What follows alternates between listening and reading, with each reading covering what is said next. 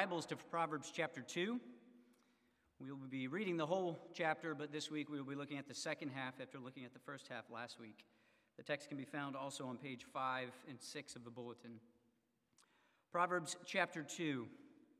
My son, if you receive my words and treasure up my commandments with you, making your ear attentive to wisdom and inclining your heart to understanding. Yes, if you call out for insight and raise your voice for understanding, if you seek it like silver, and search for it as for hidden treasures, then you will understand the fear of the Lord and find the knowledge of God. For the Lord gives wisdom, from his mouth come knowledge and understanding. He stores up sound wisdom for the upright. He is a shield to those who walk in integrity, guarding the paths of justice and watching over the way of his saints. Then you will understand righteousness and justice and equity, every good path. For wisdom will come into your heart, and knowledge will be pleasant to your soul. Discretion will watch over you, understanding will guard you, delivering you from the way of evil, from men of perverted speech, who forsake the paths of uprightness to walk in the ways of darkness, who rejoice in doing evil and delight in the perverseness of evil, men whose paths are crooked and who are devious in their ways. So you will be delivered from the forbidden woman, from the adulteress with her smooth words, who forsakes the companion of her youth and forgets the covenant of her God. For her house sinks down to death, and her paths to the departed. None who go to her come back, nor do they regain the paths of life. So you will walk in the way of the good and keep to the paths of the righteous. For the upright will inhabit the land, and those with integrity will remain in it. But the wicked will be cut off from the land, and the treacherous will be rooted out of it. You may be seated. And as you do, let us go to the Lord in prayer. Father God, we thank you for this text. Thank you for your word that, as we confessed earlier, is profitable to teach us, reprove us, to correct us, to train us in righteousness, that we may be complete and equipped. Would you do that work in us as we listen to these words of the Father to his Son, the words of you, our Heavenly Father, to us, your children? May I be faithful as your preacher. May your people be faithful as hearers. And may we become doers of your word, we ask in Christ's name. Amen.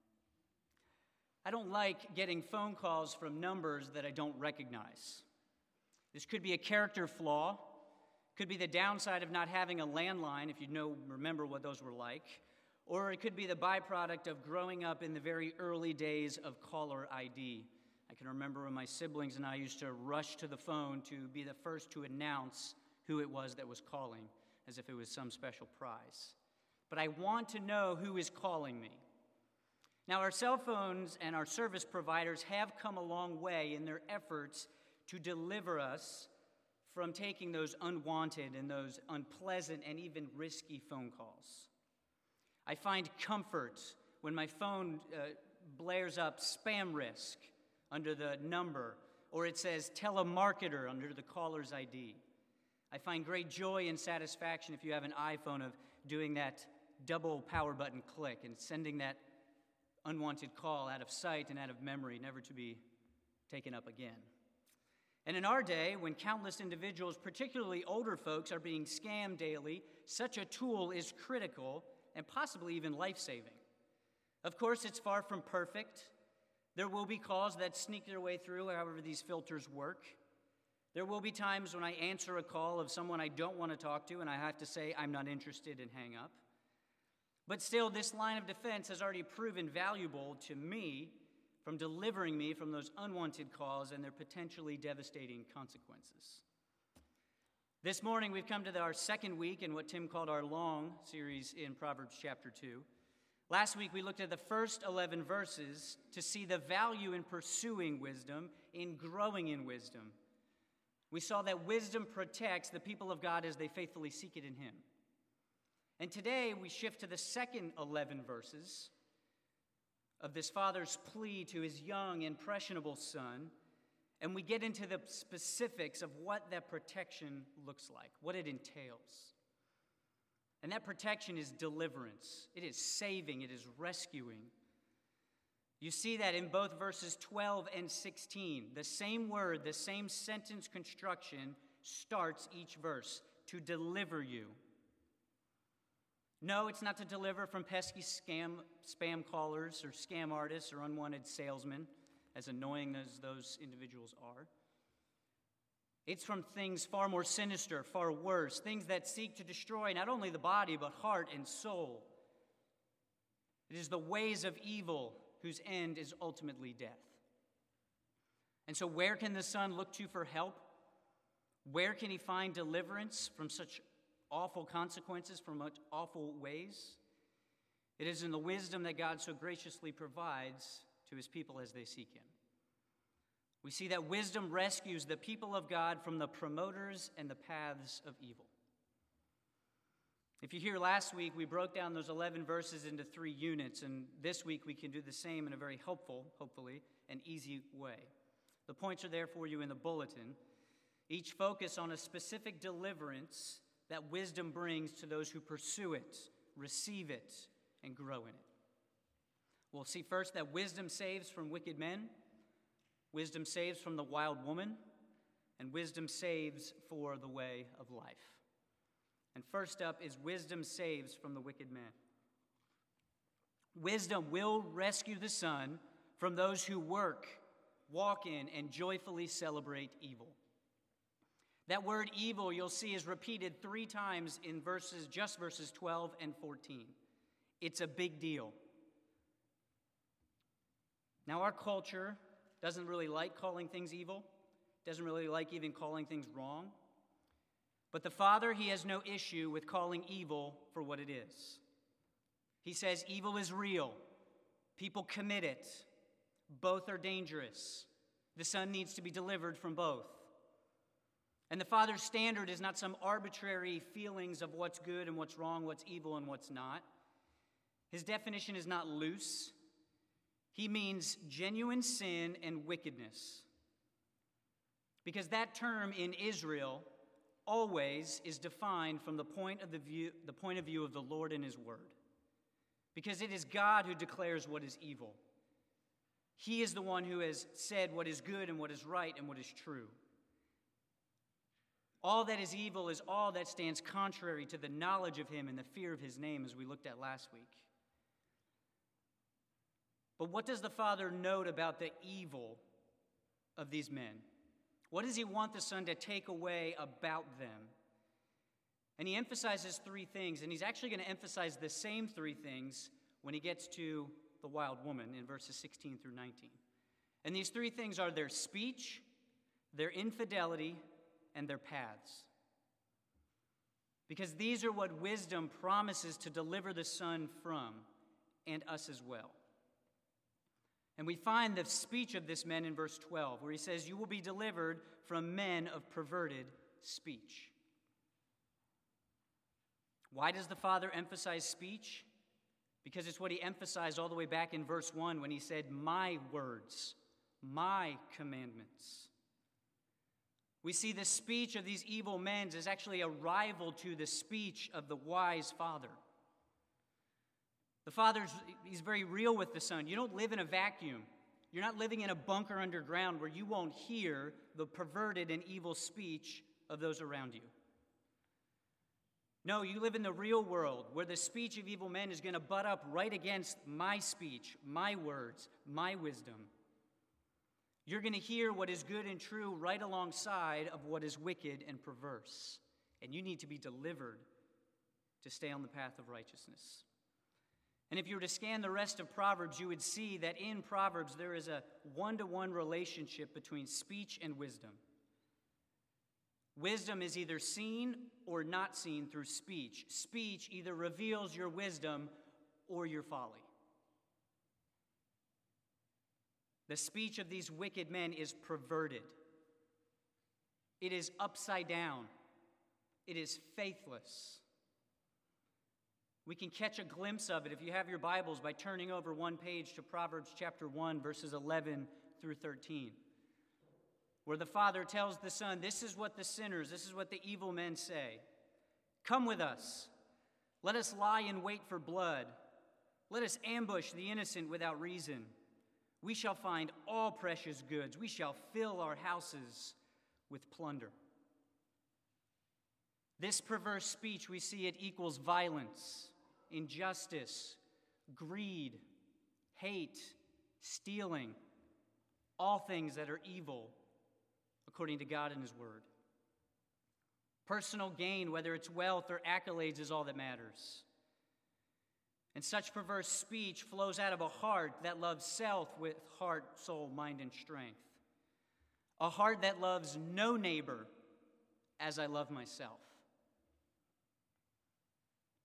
But moving from the speech, the father gets into their infidelity in verse 13. He says, Their speech is perverted, and they forsake the paths of righteousness to walk in ways of darkness. I have been on many hikes, both, well, maybe not as much here in Arkansas, but around in Pennsylvania. I've even been out to Utah a few times. And there have been some that are more strenuous than others. And all of them have difficult stretches to a degree, but only on rare occasions has a path become so unclear or so hard to follow that you get lost. And so I, I admit that I'm always puzzled when I read the news about hikers who've gotten wildly lost or off base. And it's usually because they're either not paying attention to the path or they're simply not interested in staying on the path. They wanted their own adventure, oftentimes at a very high risk and a high cost. The wicked men here are such hikers, blatantly, knowingly straying from the path of righteousness.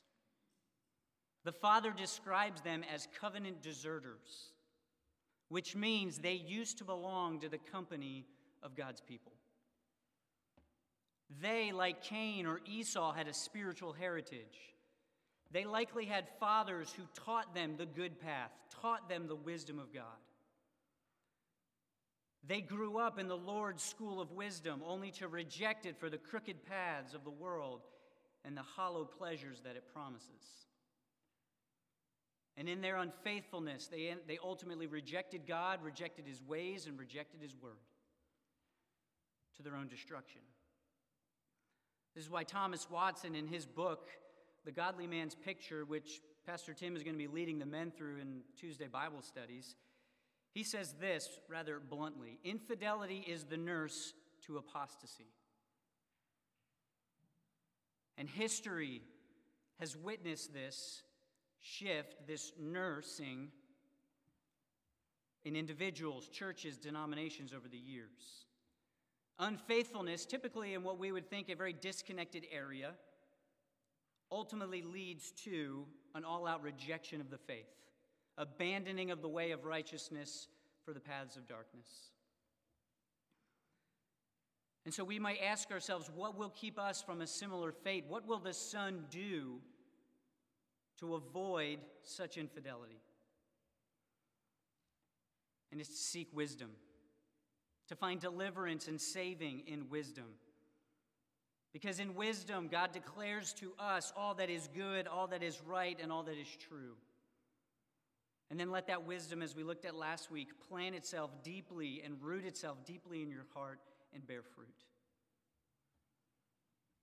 And this then leads to a little bit more specifics about the paths of these men in verses 14 and 15, which the Father calls crooked and devious. These are not paths of justice or every good path that we saw in verse 9. Those paths were easy to follow, easy to walk in. No, these paths are twisted. They're made such by lies and deception. And sadly, there's actually joy and delight as people are walking on them. Though it is not joy and delight in the goodness of God, in the truths of God, it is joy and delight in darkness, in perversity, in evil. It's like fans at an SEC football game. I'm not going to specify which fans because that could get me into a lot of trouble here. But there's jubilance, there's ecstatic shouts of joy, there's song, there's delight, there's high fiving, slapping of hands, chest bumps for the really rowdy. But it's not over a good play, it's not over a great touchdown or a score or the end of a game, it's over evil. They want more of it, and they want others to join in with them. They say it's more fun on this path. There's so much to gain here. It feels good. Those are just some of the euphoric sounds and exclamations that are coming from this path. And they're all lies. It's the epitome of what Paul would tell the Romans at the end of chapter 1, where he gives that long list of how creation has been flipped on its head. And he gives a list of all the unrighteousness and evil, and he says, they not only do them, but give approval to those who practice them. It's that joyful celebration in evil and perversity.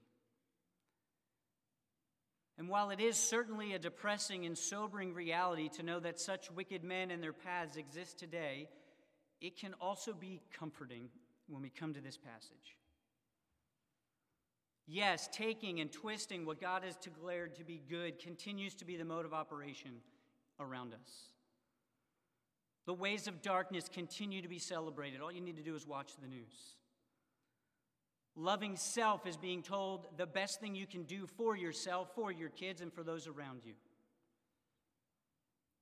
And while we certainly need to be cautious, we need to be delivered from this, we need not fear.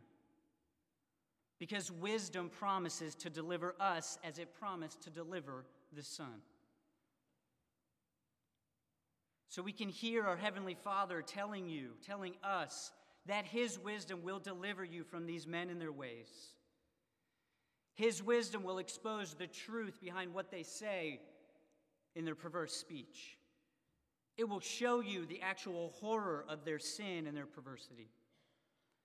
And it will help you discern the path that is righteous and true and give you the strength to stay on it. And it will keep you rejoicing, not like them in the evil and perversity, but in the goodness of God and His truth in the goodness of his righteousness and his peace. So let us return then to what we heard last week from James chapter 1. If any of you lacks wisdom, let him ask God and let him ask in faith. Ask God to grant you his rescuing, his delivering wisdom. Because the truth is, we need it as we navigate the works and the ways of evil in and around us. We need it to keep us faithful to him, to his word, and to his ways all of our days. Next, the father, though, moves from the wicked men to the wild woman. And the father is very candid about this woman as he describes her in verses 16 through 19. I'm calling her wild because of the same things that we just saw. She's wild in speech, she's wild in her infidelity, she's wild in her path. And just to be clear, there is nothing good or fun about her wildness. She is all bad. She is a heat seeking missile seeking to destroy the son. And so the father is not shy when he talks about her. Those terms you see forbidden and adulterous can actually and are most literally strange and foreign. And she takes up a good bit of the Father's time and efforts in chapters 1 through 9. She gets 65 verses just about her in those chapters. That's a lot of verses. The Father is dead serious about this woman. She is not to be played with, she's not to be entertained. Playing like her is like playing with a match in a container of gas in a forest in the middle of a month long drought. Nothing good is going to happen. Everything will be destroyed. And we see this first in her speech, what the Father calls her smooth words. Such words, the Father is honest, they sound good. They tickle the ears. They aim to flatter, to entice, to play on whatever folly remains in the Son, and to latch hold of it. And again, we might ask, like we did with the wicked man, what, what is she saying? And again, I'd encourage you to flip over a few pages forward into Proverbs chapter 7. I won't read all of verses 14 through 20, but I'll give you some of the highlights. This is what the wild woman says to the son So now I have come out to meet you, to seek you eagerly, and I have found you. I have spread my couch with coverings. Come, let us take our fill of love till morning. Let us delight ourselves in love, for my husband is not home. Her smooth speech conveys desire, pleasure, satisfaction, lust, secrecy. As one commentator writes, the immoral woman's mouth is attractive for both its sensual its sensuality and for uttering things that men like to hear. The wild woman, to be frank, promises easy sex. No strings attached, no regrets, no one will know. Everything is fun, everything is pleasure. And the same smooth, flattering words can be heard today. Why else would pornography be a billion dollar industry based on those same smooth words? The hookup culture that we see thriving on college campuses and even in many of our high schools is the fruit of her flattery as well. And just like the son can't avoid the perverted speech of evil men, he can't avoid the smooth talk of the wild woman. And we can't either as we live in a highly sexualized and pleasure crazed world. Her speech also rivals the Father's. Her speech also reveals the depraved heart and mind that she has, and like the Son, we need to be delivered. And it's because, again, her speech also exposes her infidelity. Look at verse 17 who forsakes the companion of her youth and forgets the covenant of her God. That word forsakes is the exact same word we found in verse 13, which tells us yet again this woman, while strange, is no stranger to the covenant community. She was once a member of it. And you see, those, those words, strange and foreign, they're not emphasizing nationality or ethnicity. This wild woman is not Jezebel. She's not one of Solomon's wives a pagan idolater who marries into the covenant community and then wreaks all kinds of havoc. No, she's worse because this woman knows better. Those two words stress acting outside the bounds of the law and social convention, which is why the ESV literally translated she's an adulteress. She is unfaithful to her husband the companion of her youth, which highlights both intimacy and friendship, and even suggests her husband as a, her teacher, the one who was leading her in the ways of wisdom. So she has been unfaithful to her husband as her husband, as her friend, and even as the teacher of wisdom. And then, worse still, she's unfaithful to the covenant of her God. She has rejected the Lord like the wicked men, his ways and his word. She knows the commandments, particularly the seventh, she knows the role that God plays in the marriage covenant as both witness, guarantor, and author. She knows that for Israel, their physical adultery was merely a symptom of their spiritual adultery, and she could care less. She willingly and knowingly forgets all of this, pushes it aside for the paths of darkness. She trades faithful allegiances for fleshly appetites. And she desperately wants the son to join in. It's her mission to get him on board with her. And so, for this reason, the father gets even more pointed when he speaks about her paths in verses 18 and 19. He says, For her house sinks down to death, and her paths to the departed. None who go to her come back, nor do they regain the paths of life. This is no scare tactic or attempted intimidation. It is a father being brutally honest with his son because he loves his son. He says, Son, this wild woman, her path will lead to death and destruction, nowhere else. To borrow the hiker analogy that we used earlier, her trail is marked with do not enter, danger, impossible terrain, her trail is a steep downward slope that once you get rolling on it, you can't stop yourself. She will be the son's undoing. She will ultimately lead him where he has no interest in going. And on this point, I think Matthew Henry's words are very helpful and clear. They're slightly lengthy, but hear them. Matthew Henry writes It is a sin that has a direct tendency to the killing of the soul the extinguishing of all good affections and dispositions in it, and exposing of it to the wrath and curse of God and the sword of his justice. Those that live in forbidden pleasures are dead while they live.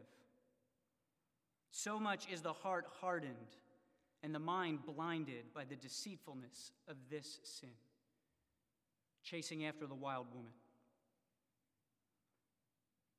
And again, it goes without saying that men, women, young, old, we all need deliverance from the wild woman and her enticements. Pornography, promiscuity, any and all sex outside of marriage, the approval of any and all sex outside of marriage are massive problems, both out there in our culture and sadly, even in the church. We as individuals and as communities, we need deliverance from this woman. First, we need the clear and faithful teaching of Scripture on all issues relating to sex, marriage, and sexuality. We must emphasize how good it is when it aligns with God's wise and perfect design. Anything outside of that is dangerous, destructive, and evil.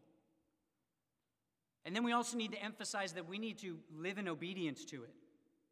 Not simply nod our head at it, but actually walk in it. But then we also need wisdom. We need it as we navigate a culture that celebrates and normalizes the adulterous woman in her paths. We need it to see the true danger of her ways, the death and destruction that wait at the end.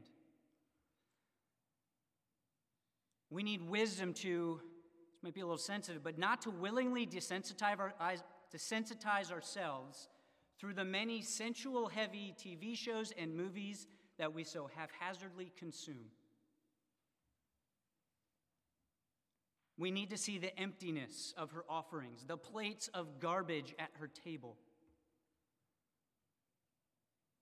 where it's all rotting and polluting and destroying everything that it touches. It is poison. And it doesn't matter if you're single or if you're married. It doesn't even matter if you're old or you're young. Leaders, we're not exempt either. We all need wisdom. The wisdom that fears and knows the Lord, that trusts in what He says is good, joy filled, and true to deliver us. Only His wisdom will keep you and me from falling for those smooth words, from walking in this particular unfaithfulness in treading down the path that leads to death and destruction. And so, once again, we come back to James ask God for his wisdom to protect you, to deliver you, to rescue you from the wild woman in all her ways. Finally, then, we get to the Father's concluding words in verses 20 and 22, where wisdom saves for the way of life.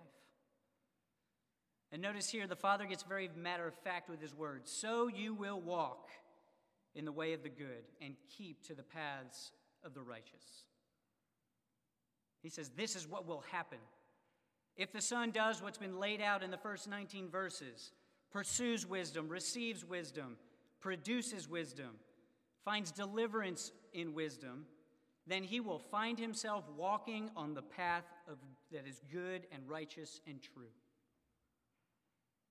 We've already heard about that path back in verse 9. These two verses mirror one another.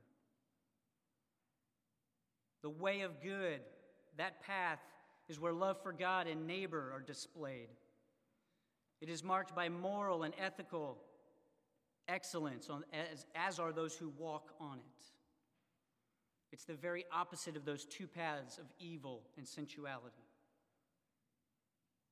Those paths move against the knowledge and the fear of the Lord because they've rejected it in the pursuit of pleasure and vanity. Again, using the hiking analogy one more time, the path in verse 20 is that trail that is clearly marked out. The trees are painted in whatever color it is to keep you on the trail. There are rocks stacked along the way to make sure you know you're still on the trail. There's no signs teasing a shortcut to go this way. There's no signs teasing a more pleasurable experience if you diverge to the right or to the left. Because this path knows where the joys are and wants you to experience them, the beautiful views.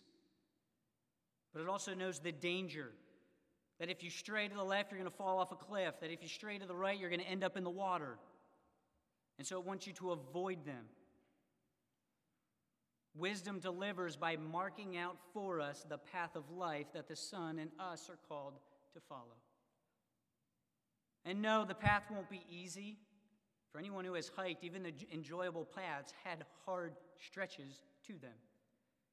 And it's not even going to promise you great success as the earth, as the world determines success. For the path will at times butt up against the wicked man's path. It will pass by or close by the wild woman. It will move within hearing of both of them in their deceptive words.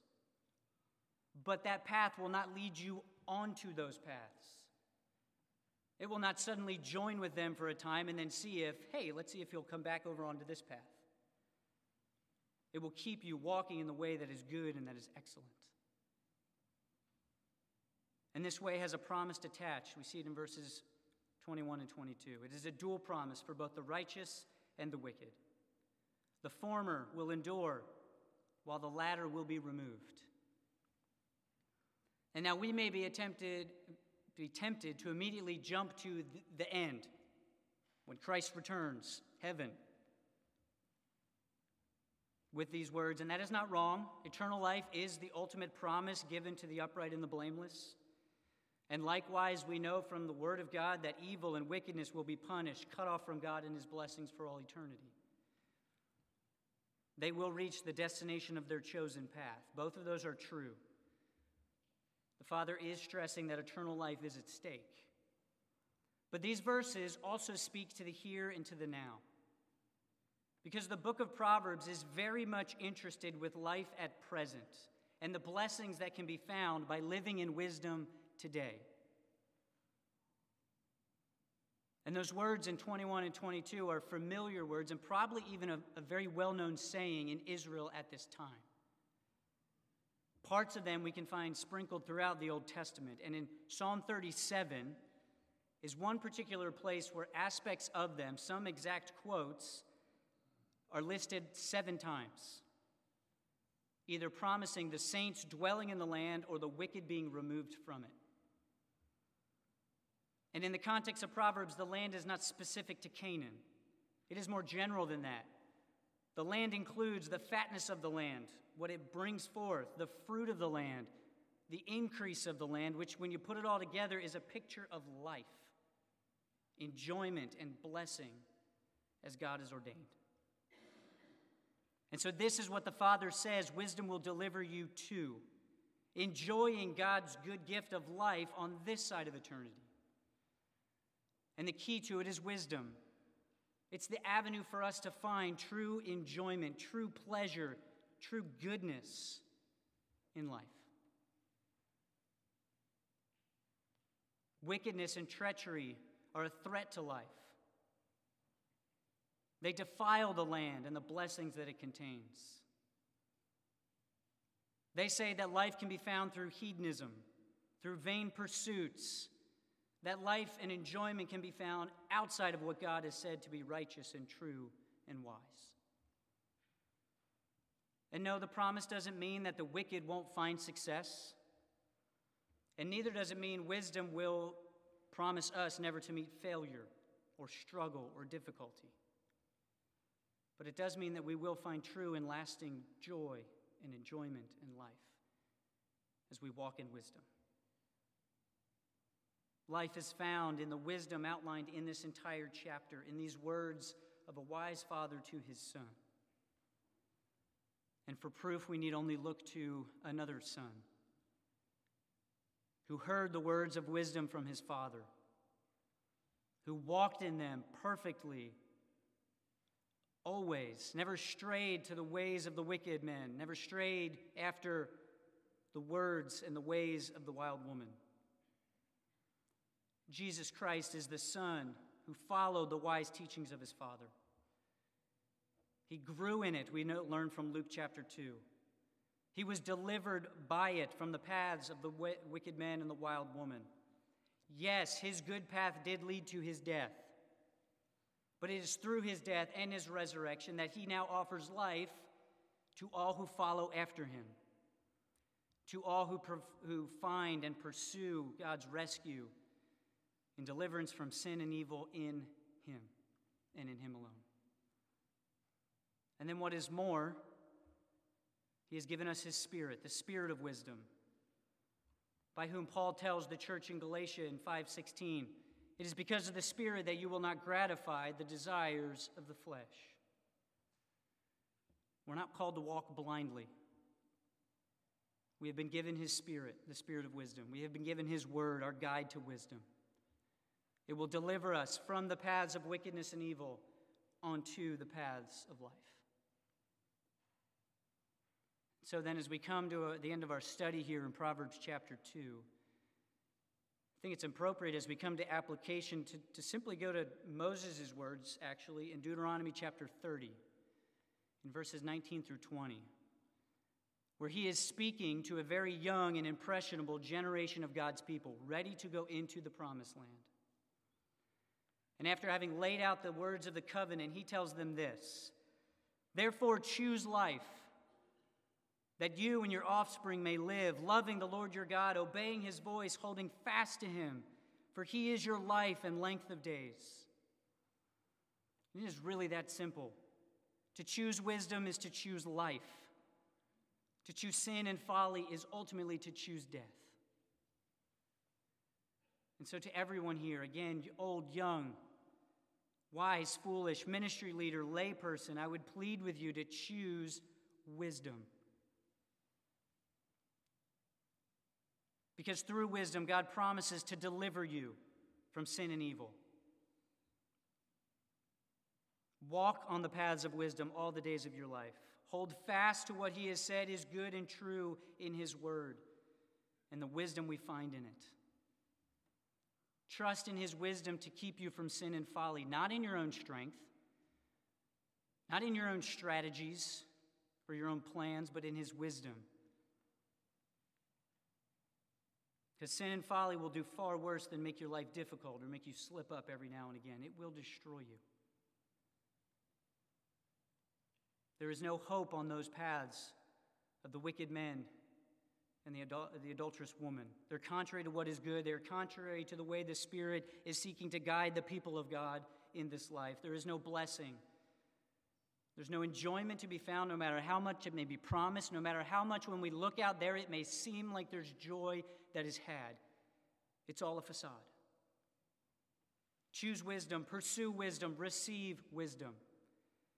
Hide under its protection and the deliverance that it provides. It's far better than any spam blocking or telemarketing warning service, as helpful as those are. Because wisdom delivers the people of God from the promoters and the paths of evil. Let us pray. Father God, we thank you for your wisdom. We thank you for your spirit, the spirit of all wisdom, who you have given to each and every one who has professed faith in Christ. Lord, forgive us for where we have strayed from His guiding, where we have wandered from the path that is good and righteous and true, where we have heard the words of the wicked men, where we have heard the words of the idolatrous woman, and we've been tempted and we've even followed. But God, we thank you that you are a gracious and merciful God, slow to anger, abounding in steadfast love and compassion. You know our weaknesses, and you call us to return to you. Give us your wisdom. Deliver us as individuals, as families, as a church by your wisdom. Help us to grow in it. Help us to embody it. Help, it. help us to walk the path that you have set for us through Jesus Christ by holding fast to the wisdom that we find in your word. Keep us faithful till you call us home or till Christ returns, we ask in Christ's name. Amen.